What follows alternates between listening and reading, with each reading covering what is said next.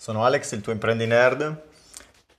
Il tuo imprendi nerd. Il tuo imprendi nerd. Imprendi nerd. Sono Alex, l'imprendi nerd. E oggi parliamo di crunch. Il crunch è quella situazione lavorativa nella quale quella situazione nella quale ti ritrovi obbligato a lavorare per 10, 12, 15 ore al giorno per periodi di tempo estesi che vanno da una settimana a mesi a anni. Nel mondo dello sviluppo software il crunch è la norma.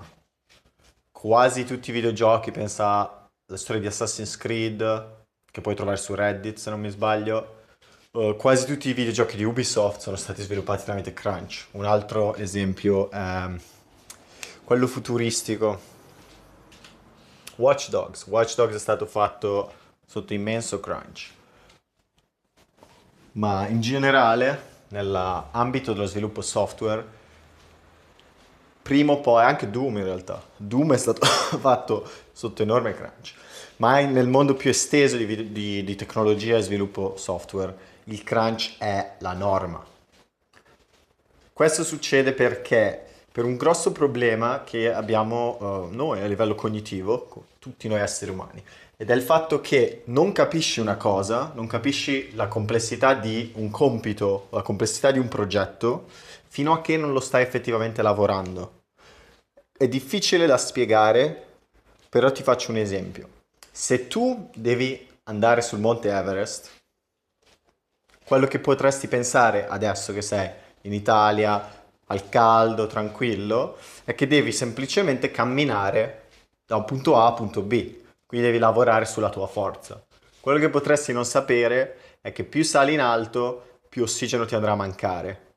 Per cui dovresti non solo allenarti nella resistenza, nei muscoli, capire il percorso, ma dovresti anche allenarti nel prendere decisioni quando hai meno ossigeno nel tuo cervello, che non ho idea di come tu possa fare, però sta di fatto che se non, lo, se non ti allenerai in questa skill che prima di andare su Monte Everest non sapevi neanche di aver bisogno,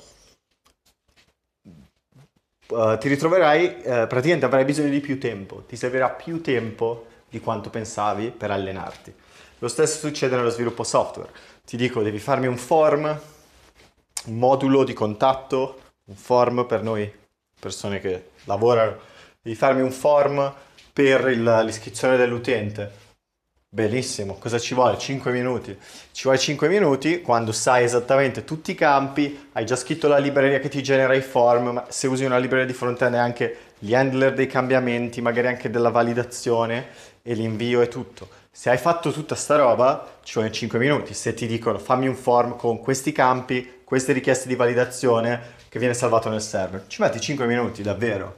Il problema è che se, se, una persona ti viene a dire fammi un form per l'iscrizione dell'utente e non mi sai dire quali sono i campi, non mi sai dire la validazione, non mi sai dire il design, non mi sai dire lo stile, non mi sai dire se, deve, se deve essere modulare, lo devi poter riusare, deve essere fatto di un componente che può uscire da un mo- mo- modal, modale, o, oppure se deve essere semplicemente un form eh, che butterai via tra una settimana. Se non mi chiarisci tutte queste cose, nella tua testa ci vogliono 5 minuti ed è potrebbe essere vero, ma nella pratica non lo è. Nella pratica ci vorranno 3-4 ore, molto di più, diciamo. Diciamo molto di più, perché bisogna appunto investigare e l'unico modo di nuovo per conoscere un problema davvero è di lavorarci.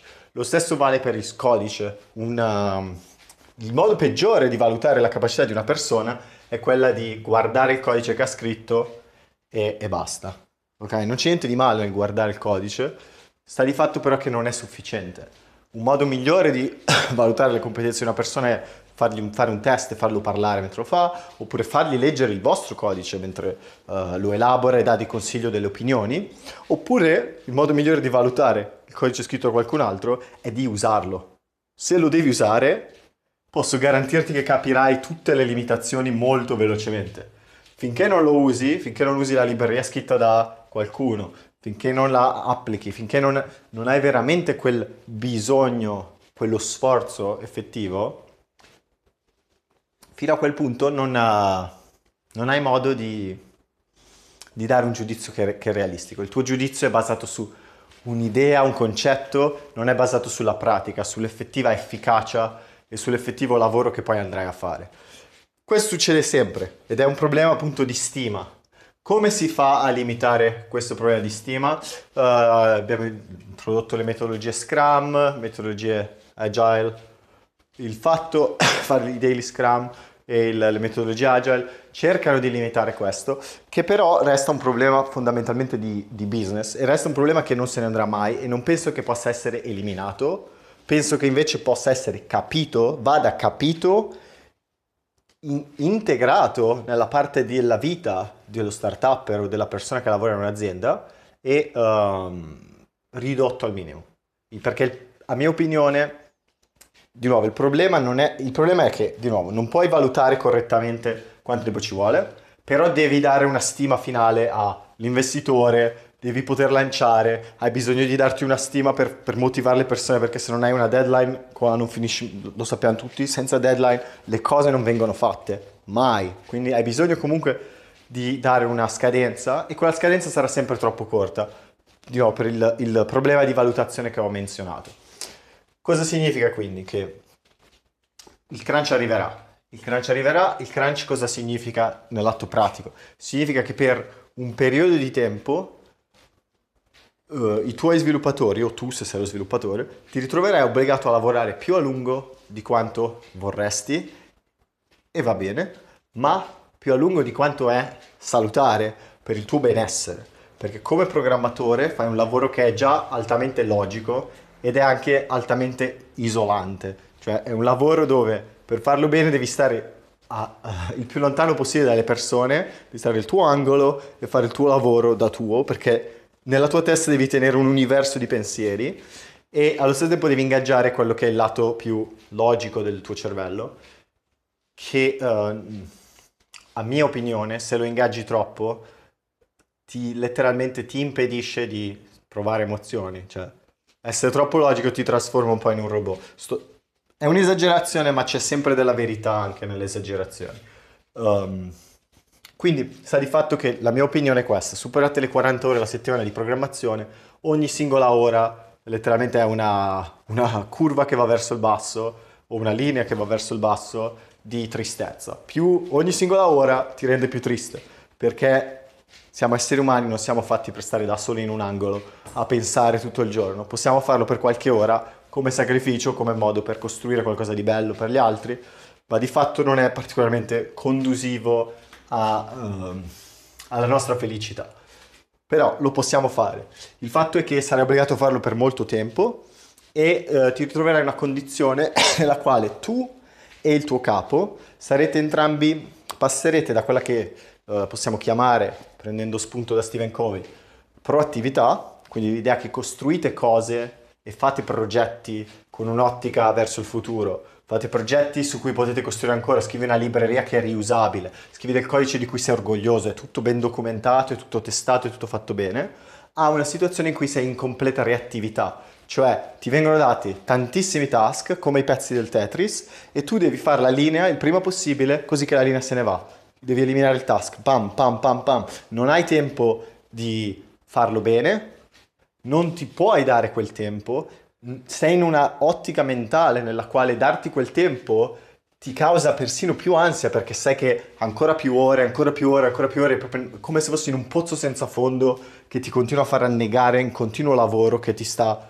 succhiando l'anima, come se fossi un tubetto di dentifricio stai venendo spremuto e non vedi più la luce del sole e più lavori più sai che ti stai scavando la fossa da solo, però sai che devi riuscire a eliminare tutta sta roba, di nuovo, la liga di Tetris il prima possibile così che si levi, e quindi tu sei in completa reattività a quello che ti dice il capo. Il capo è in completa reattività a quello che sta succedendo perché probabilmente siete in una situazione o di lancio, avete lanciato il prodotto, o siete vicini al lancio o dovete mostrarlo e quindi letteralmente il capo non ha è, è entrato purtroppo in quel momento è entrato in diretto contatto con la realtà dello sviluppo e quindi a questo punto lui chiaramente, se è un buon capo, pagherà il prezzo 16 ore di lavoro, non, non gliele toglie nessuno, però allo stesso tempo anche tu verrai trascinato giù e lavorerai 12 ore, 14 ore, una quantità di ore che non è umana, né che raccomanderesti a nessuno, però succede questa cosa.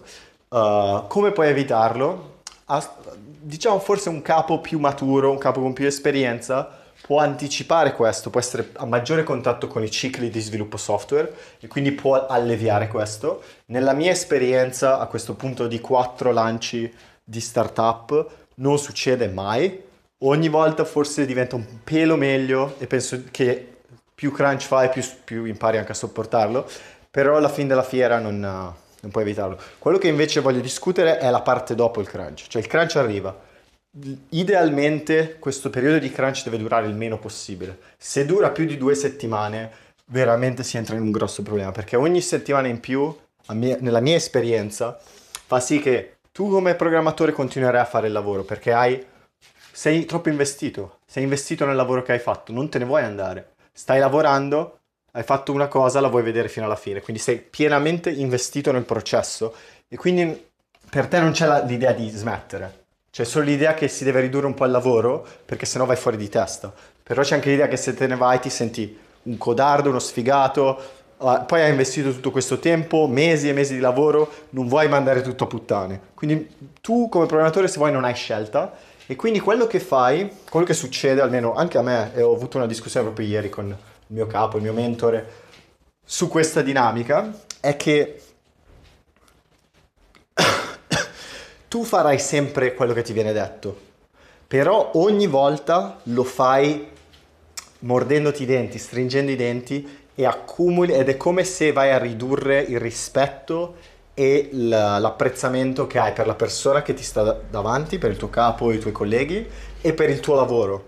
Cioè ogni volta che fai questa task in più che lavori che alle 9 di sera, che dici già alle 9 è tardi, però alle 9 sai che devi lavorare fino all'una di notte, stringi i denti, lo fai, ma al prezzo che non, vuoi, non hai più lo stesso rispetto per i tuoi colleghi, non hai più lo stesso apprezzamento per il tuo lavoro. Cioè letteralmente quelle tre ore in più, che normalmente non sono la fine del mondo, ti stanno facendo odiare il tuo lavoro. Lo, proprio lo hanno tinto in maniera negativa. Il lavoro che ti vantavi, dicevi che era una figata, che è una grandissima opportunità, e lo è ancora. A questo punto però hai superato quel limite di ore, quel limite di stress. Ogni singola ora aggiuntiva diventa più pesante. E questa dinamica di nuovo di accettare uh, silenziosamente, tra l'altro l'ho vista fare a mia nonna, mia nonna, sono andato quasi tutti i sabati, vado a pranzo da mia nonna e mia nonna ti servirà, metti che domani tu, chiunque tu sia, vieni a tavola a cena da me, mia nonna se, se ti porto a pranzo non batterà un ciglio ti cucinerà da mangiare, farà qualche frase tipo ah, oh, mi fa male la schiena, ah, si lamenterà continuamente, ma mai direttamente a te, ok? Farà proprio questa cosa passiva aggressiva. E letteralmente ogni sforzo di lavare i piatti, perché ti, ti, non ti permetterà di lavare i piatti, cucinare non ti permetterà di cucinare, portare da mangiare non ti permetterà di portare da mangiare, che poi, vabbè, lasciamo stare, lo fa, fa questa dinamica e se lo mette proprio nella schiena, si mette più stress lei nella schiena perché non vuole uh, farla cattiva, questo è lo, il ragionamento. E lo stesso ragionamento vale nel tuo lavoro. Posso rimandare a quel paese il tuo capo e dire no, basta, non, uh, non lo vuoi fare. E a essere onesti è una situazione molto complicata. Dare un valore, eh, dare un giudizio di valore sul fatto che tu debba o meno mandare a quel paese il tuo capo dopo che hai lavorato le tue 40 ore è una situazione complicata perché per ogni volta che mi puoi dire che è giusto smettere di lavorare, c'è anche il fatto che se tu fossi il capo saresti veramente in questa situazione. In tempi di maggiore proattività, probabilmente ti è stata anche data l'opportunità di evitare un momento così. Hai fatto tutto quello che potevi fare anche tu per evitarlo. Questo dipende molto dal tuo ruolo. Nel mio caso io sono head of development, quindi la responsabilità dello sviluppo cade anche su di me, cioè anche colpa mia. Lo vedo anche come un mio fallimento, non è solo ah mi sono stato dati gli ordini sbagliati, no, mi sono anch'io, non mi sono preoccupato di capire bene gli obiettivi di business, non sono allineato con gli obiettivi di business, io faccio parte di un business e pago anche le conseguenze. Quindi andarsene o lamentarsi smetterla non è un comportamento che è positivo. Però sta di fatto che il rimedio, almeno la, la parte importante che voglio sottolineare, è quella di guardare all'energia come se fosse un'onda. Cioè, se tu lavori 40 ore e 40 ore è il tuo limite di ore, Uh, secondo me 30 ore da programmatore sono già tante, se fai 30 ore vere, cioè zero musica, al silenzio, in un angolo, concentrato, zero YouTube, e mi fai 30 ore oneste, fidati che 30 ore oneste sono più che sufficienti in una settimana per non impazzire. Comunque, detto ciò, mi fai le tue ore oneste, ben fatte, e poi hai bisogno di riposare. Se invece mi fai un sacrificio mi continui ad andare su di energia, e mi continui a prendere questa energia, prima o poi devi andare giù, cioè mi devi dare un'equivalente quantità di riposo che è co- eh, direttamente, corrispe- direttamente correlata, deve essere in diretta relazione con le ore che mi hai dato in più. Se per 30-40 ore il tuo normale ti basta un weekend, ma poi mi fai 20 ore in più, probabilmente hai bisogno di un, di un giorno in più, come minimo, magari due, magari una settimana, quello che è, ti devi prendere il tempo che è necessario. Quindi in, uh, in linea di, di, conclusione, il crunch crea questa dinamica che è una dinamica tossica, una dinamica negativa che ti porta a odiare il tuo lavoro. Porta inoltre a uh, abbassare gli standard di qualità del lavoro perché tutti sono stressati e allo stesso tempo porta ad abbassare la qualità della comunicazione. La comunicazione, che forse è la parte più importante perché siamo una specie sociale, va ristabilita il prima possibile. Il modo per ristabilirla è di prendere il tempo per riposare. Prendere il tempo per riposare significa che appena si stabilizza la situazione, esempio vero, lanci il sito e-commerce e il tuo pagamento, il processamento dei pagamenti, il payment gateway, Stripe, quello che vuoi, Braintree, whatever, non funziona. Allora sì che mi devi fare un sacrificio, mi devi passare il weekend a lavorare perché, zio, se non mi fai sta roba, andiamo tutti a bancarotta. Sei mesi di lavoro buttati nel cesso perché non va la cosa più importante, ok? Quindi ci sta che devi farmi il crunch, non ce n'è, lo farò. Proprio testa bassa, lavori, risolvi il problema. Però appena hai risolto questo problema e riesci a, e riesci a rientrare in proattività, devi prenderti una pausa, devi prenderti un momento per recuperare, un giorno, due giorni, una settimana, quello che è necessario per far sì che quando torni si restauri una dinamica che è una dinamica proattiva, che è una dinamica che ti fa apprezzare il tuo lavoro e che è una dinamica che ti fa rispettare le persone con cui lavori. Posso garantirti che sebbene nel breve termine, il giorno dopo per esempio, avrai bisogno di... Uh, il tuo team avrà bisogno di te, avrà, sentirà quella necessità perché ci sono questi problemi e siete tutti ancora in, in, fase di reattività e quindi volete risolvere i problemi il prima possibile, ti posso garantire che se ti prendi la settimana e torni la settimana dopo, you're gonna make a killing. Spaccherai tutto, risolverai ogni problema perché sarai lucido, avrai eliminato gli ormoni dello stress, non mi ricordo se è cortisone o cortisolo, lo avrai eliminato completamente o ridotto in grandi parte e, e potrai tornare uh, lucido. Un'ultima tecnica, qualora avessi bisogno di ridurre lo stress nel brevissimo termine, consiglio grandissimo è non guardarti la tv, non guardare YouTube quando prendi una pausa, invece fai un bel respiro, fai tre bei respiri profondi. Senti che già così hai, hai proprio hai cambiato il ritmo del tuo corpo, hai cambiato la tua fisiologia, entri in un posto più tranquillo.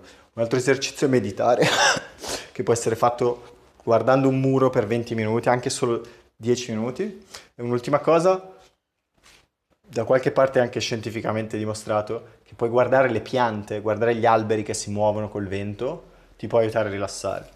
Prendere una pausa, farsi una camminata, andare a piangere può anche essere un ottimo uh, valvola di sfogo il fatto è, accettiamo che esiste questa dinamica, accettiamo che accadrà perché siamo umani, facciamo degli errori, facciamo degli errori di valutazione. L'errore l'abbiamo fatto sei mesi fa, non abbiamo valutato correttamente la complessità del task. Probabilmente se avessimo una più accurata valutazione della difficoltà delle cose nella vita, non le faremmo neanche. Se mi avessero detto che avrei dovuto lavorare così tanto per fare il programmatore, non l'avrei mai fatto. Se mi avessero detto che avrei dovuto studiare così tanto per imparare a fare tre accordi in chitarra, non l'avrei mai fatto. Però forse questo è un po' il fenomeno Dunning-Kruger, che meno sai, più pensi di sapere, ci aiuta anche a fare quei passi iniziali, però allo stesso tempo lo paghiamo col crunch quando poi andiamo a confrontarci con la realtà. Da un altro punto di vista, forse confrontarsi con la realtà il prima possibile, quindi fare dei lanci privati, dei lanci in beta, avere un feedback, maggiori livelli di feedback nel ciclo di sviluppo del software può aiutarci a ridurre i punti di crunch perché se mi, se mi tieni il software oscuro per sei mesi e poi lo lanci a mille persone è ovvio che avrai migliaia di problemi e dovrai affrontarli tutti insieme. Quindi ridurre questa dinamica, renderla un po' più semplificato, aumentare i punti di contatto può essere un ottimo strumento. Infine alla fiera accettiamo che può anche capitare il crunch, riduciamo il prima possibile, non facciamo crunch più di due settimane. Se capita in due settimane per un lancio, accettiamo che può succedere, ma non superiamo le due settimane, perché sopra le due settimane andiamo a danneggiare la stima che abbiamo per i nostri colleghi, andiamo a rovinare l'apprezzamento che abbiamo per questi lavori che sono bellissimi, per dei progetti che, che abbiamo dato l'anima per farli e quindi non vogliamo che ci tolgano l'anima, vogliamo che ci rinvigoriscano l'anima perché sono cose in cui abbiamo creduto e in cui crediamo tuttora e quindi vogliamo mantenere questo apprezzamento. Spero che questi consigli ti, sta- siano stati utili. Sono Alex, il tuo imprendi nerd. Ci sentiamo prestissimo. Grazie.